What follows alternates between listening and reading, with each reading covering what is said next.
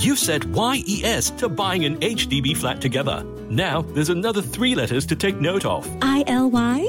I know, BTO. No, HFE. You'll need a valid HDB flat eligibility letter. If you're applying for your BTO flat, it takes about a month to process your HFE application. So, if you haven't gotten an HFE letter, apply at homes.hdb.gov.sg. That's H O M E S dot hdb.gov.sg. It's Gold 905. Sounds good, feels good. Welcome back. We're with Chef Ming Tan. He's brand director of the Refectory Concepts and also the host of CNA's Food to Change the World, which is on. You can catch new episodes every Monday, or you can just do a catch up on MeWatch. Hey, Chef Ming. Hi. So we had so much fun talking about gut biome. We've gotten to know your insights. Let's talk about fun food related things, okay? Tell just me, to get you know a little bit better. This is a standard set of questions I ask my makan kakis, and we already talked about one of the weirdest things you've ever had to do whilst filming your food program. What is one of the weirdest things you've ever eaten or drunk? I gotta say, there is this Scandinavian or Nordic preserved shark. It's Icelandic. Uh, yes, that was probably one of the oddest things I've tried. There's there's one more that I hear tops it called surströmming. Yeah, you should go watch uh, these videos online of Japanese guys trying to eat it, and it's hilarious. The the can is pressurized and bloated intentionally, but Mm. I hear that on foodies' weirdest things to eat or hardest things to eat, this ranks near the top. You know, I always feel like us from Southeast Asia as eaters of many fermented things, belacan being one of them. And belacan has a rather interesting smell, right? I mean, Right. it is pervasive, and if you're not used to it, you'll think something has died, right? gone off. Yes. So, if we as Southeast Asians are so used to these fermented items, I just feel like, you know, something like a preserved shark, which I have also tried myself willingly. yeah, the smell, I think, by far was the most off putting because some people have described it as, you know, a hundred year old men's urinal that's never been cleaned. I mean, public toilets have a certain uh, je ne sais quoi about them, right? Yes.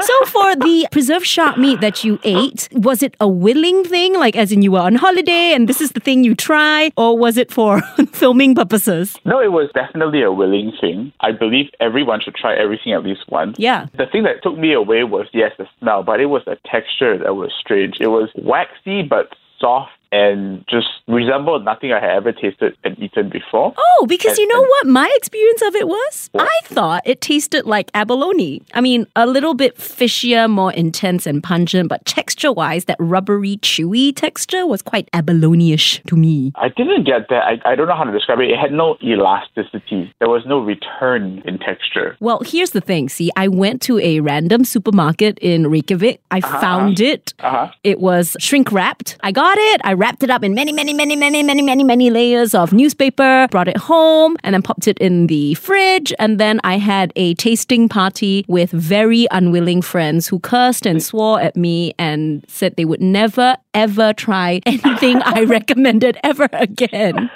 Wait, so it wasn't refrigerated when you brought it back? Like, wasn't chilled. Was it chilled? Um, I mean, well. suitcase is going to be cold. Yeah, yes. so from Iceland to Singapore, it wasn't refrigerated. It was kind of in my cold suitcase. And then the Uh, moment maybe, I got home, Maybe you expedited some of that flavor development, you know? I think so.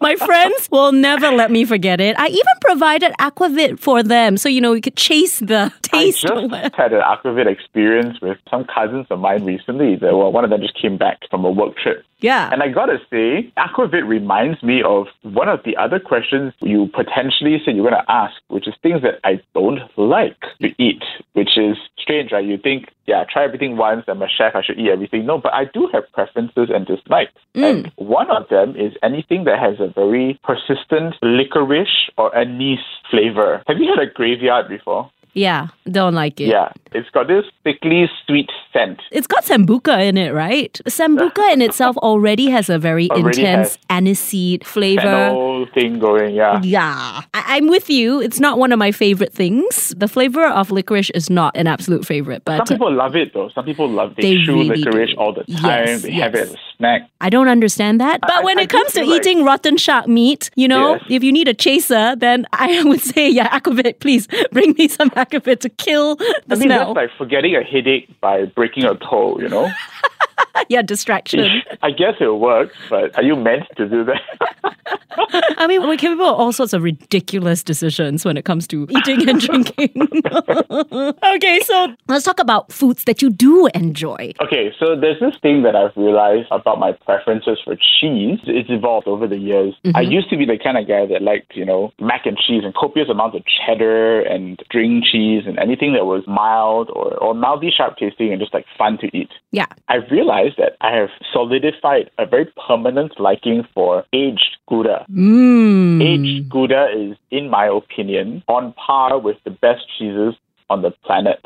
And I have confirmed this personal bias many times by obtaining specific hunks of aged Dutch Gouda from various places. And I enjoy it just as much as some of the best fresh cheeses or soft, moldy rind cheeses around the world. It's really now my go to cheese. If I need something that's creamier, I'll go with a younger Gouda. If I needed something that had a little bit more bite, instead of using something like Parmesan, Mm. I will use an aged Gouda. It's really been a change, and I think this is a permanent change for me. What, are you talking like in terms of like just for yourself to eat and your personal preference, or even when it comes to being in the professional kitchen, serving people food, cooking food for people, you're gonna go straight for your Gouda? Denise, let's not pretend that you don't understand what I'm talking about. If you're a cheese lover, right, I don't care how you consume your cheese. You will cut it into cubes and put it into a Tupperware container and sit in your fridge. You grate it on every pasta dish you have. You will I ask mean- for more of it at the side when you're having a pizza. Yeah. Please, when you like cheese, you eat it all forms. okay? Listen, Don't- I'm just shocked that you took the time to cut it into cubes and put it in a Tupperware. Oh, I Oh, you mean, like you just biting it straight from the whole wedge. Thing, uh, the whole wedge. Eat it like a piece of watermelon. That's yeah. I would say doing that doesn't give you the optimal ratio for flavor absorption. Cheese should be consumed in small amounts multiple times for you to build up that flavor. If you have a large hunk of cheese, you won't be able to chew enough to coat your tongue and your taste buds with the full amount. wow, you just got scientific and technical, but this is actually quite a good chef's tip. Yeah, Small amounts, Precisely. but a lot. Many Yeah, small amounts. Exactly why the really intellectual restaurants that want you to observe flavor and change and have a taste journey, they will give you things in small amounts so you can take your time to chew Mm. and then it can spread all over your tongue for you to take apart and enjoy. Mm. Right? If there was a whole big bowl of it, it's not going to have the same effect. I guess you're right. And I think when it comes to deriving pleasure from food, a lot of it also comes with when there's a small amount, you end up wanting more. Yeah, and that longing is enough to solidify that pleasurable feeling. Yeah. Um, we had a giggle over this question, and I'm very excited about it. If your cooking style was an 80s pop song, what would it be? Wow,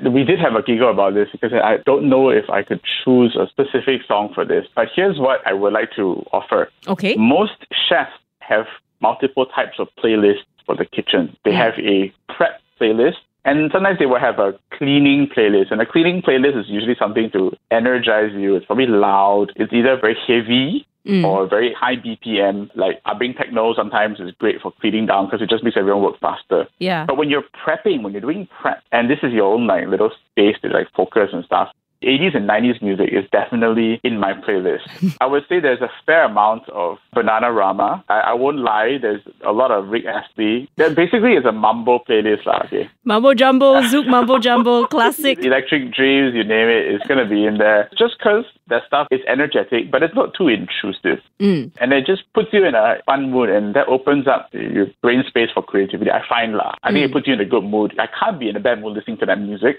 Yeah. And you should never work on something creative in a bad place. It affects the taste of the food, doesn't it? In a romantic sense, yes. I know it sounds fanciful, a bit whimsical, but I do think that if you cook in a bad mood, then it affects what kind of food you produce and hence the flavor and then hence the enjoyment of whoever is eating your food. I think you would have to be a very, very technical eater that is extremely familiar with the person and the item in order to tell when something is different. And mm. maybe some eaters are on that level, but I certainly don't think I'm at that level. lah. No one has gotten an emotion from the person cooking it unless you have a relationship with the person. You know what I mean? Yeah, so I was going to say that I probably wouldn't be able to tell if I were at a restaurant unless I knew the chef very well, but it, it's like at home. If you know, like, for Yeah. example, your mum is pissed off. Yes. And then she makes you your food. It's not going to taste very nice. Yeah, You know? or, or if a friend has baked something and you know what that person usually bakes, and then this this tastes different, you can probably tell that there's something up. Yeah. I don't know how we ended up here when we were talking about 80s pop music, but I like it. I like it. Okay. Uh, my next question is also typical. I ask everybody this one. This is the fantasy dinner party scenario. Who would you invite? What would you serve? And why? Who you invite is completely up to you. They can be fictional, they can be dead, alive, famous, not famous, whatever, but this is your fantasy dinner party. Okay, so this is highly influenced by the food literature that I read. Mhm. The first is taken off Anthony Bourdain. He was always very curious about Ho Chi Minh. For all his political activities, he was actually, for most of his working life as a youth, a chef, a French trained chef. Wow. Yeah, That's so something I did not know. He would be a fantastically absorbing and interesting dinner party guest. I think if he wasn't talking about the food, he'd be talking about something else that was equally powerful. That would be one, and that's taken straight from Bourdain's writings. I too am fascinated when I hear that. The second would be for me another very famous person, George Orwell. Now George Orwell is known for 1984 Animal Farm. Animal Farm, but he wrote this other book earlier in his career that is a very visceral detailing of what it means to work in the service industry when you are poor. The book is called Down and Out in Paris and London. And literally it is rough shoeing it on the street. No money to spare for like renting a room. So they would sleep on wooden bars and everyone would lean on it upright and then go to work the next day. It was that level. This is like industrial revolution period. Things were grimy. Hygiene was still not really there. And down and out in Paris and London, he worked in multiple service industry related things, including restaurants. And again, just having someone like George Orwell, who got to the heights of literary success from his time rough shoeing it, I think it would just be a fascinating person to talk to about appreciating food and appreciating the everyday things that we take for granted. Wow, you are really giving me a complete education on people that I thought I knew. Then, like, oh, I didn't know this is where they came from. Like Ho Chi Minh, a French trained chef, and George Orwell was service staff working Yeah, in restaurants. basically. Yeah, it's very. Wow, wow, wow, wow. So, just two guests? Eh, With these two, you will have a lifetime of information and content. I think these, just imagine sitting there with these two historical figures. Yeah. And would you pay attention to what watch he's wearing, or would you pay attention to the person and how they exuded this aura around them, how people felt around them? It would be just such an experience just observing the entire night, not even saying a single word. I would just sit by the side and just watch. I'll have so much fun. So, what would you feed them with? What would you serve them? What? I don't know. Wow. I wouldn't try and serve or feed them anything. I would let them take the lead because I imagine this meal as I'm one of the guests also, Mm. and they're holding court. And I'm just a privileged attendee. I, I want to see how they would run their own food parties, whether it was a political meeting for Ho Chi Minh or whether it was a bunch of very uh, aristocratic writers and patrons for George Orwell. I would just love to be there as one of the guests. I'm even more simplistic than that, just running with your idea. I'll be like, I want Ho Chi Minh to cook for me and I want George Orwell to serve me. At the same time, is it? yeah. you know, uh, there's a high chance they would have gotten along because a lot of their work was about class, if Yeah. you think about it, right? Mm. Wow, there's so much to discuss here. I never thought about this at all. There's so much to do with class and the haves and the have-nots. Yeah. Thankfully, in Singapore, I think now that that is changing. I think our attitudes towards the service industry have improved in mm. general. It was very different 10 years ago when I first told people I wanted to get into F&B and you know, the food scene wasn't quite as vibrant as it certainly is now. There wasn't such a positive association with going into food as a livelihood. But at the same time, we're also still suffering on many fronts with the manpower shortage now. Yeah. And yes, restrictions are opening up. Great for F&B, but now the next challenge is can they manage to maintain standards and survive as businesses with 30% shortage on staff? That's going to be interesting for us to see also. lah. You're brand director of the refectory. You're looking at a big picture situation with several F&B concepts going on under one roof. How has that been? And also opening up in pandemic times. Again, just very thankful for the staff of ours that can see the bigger picture and understand that this is a trying time for everyone run. We hope to build things that are different also. Now we hear the conversation across the board, people talking about five day weeks as a standard. Some restaurants even pushing for a four day week so that the staff can take more time off to live their lives and do other things besides spend 18 hour days in the restaurant. That used to be a badge of honor to wear. Yeah. Like, I, you know, I work so late, uh, the whole week, uh, I work 80, 80, 90 hours. Yeah. I don't think it's a badge of honor anymore because you can literally get worse and worse at your job the more you do it without getting a perspective from outside. Yeah. That applies to a lot of industries. Although, you know, you should be one to talk because, like, you may spend like yay a number of hours in the restaurant doing the restaurant stuff, and then you have like, don't know how many other filming hours making your TV show. That is a whole other industry as well. The television production industry. I mean, those hours are also long, yeah? Very, very long. And I have the easy job, right? I just stand there and repeat lines.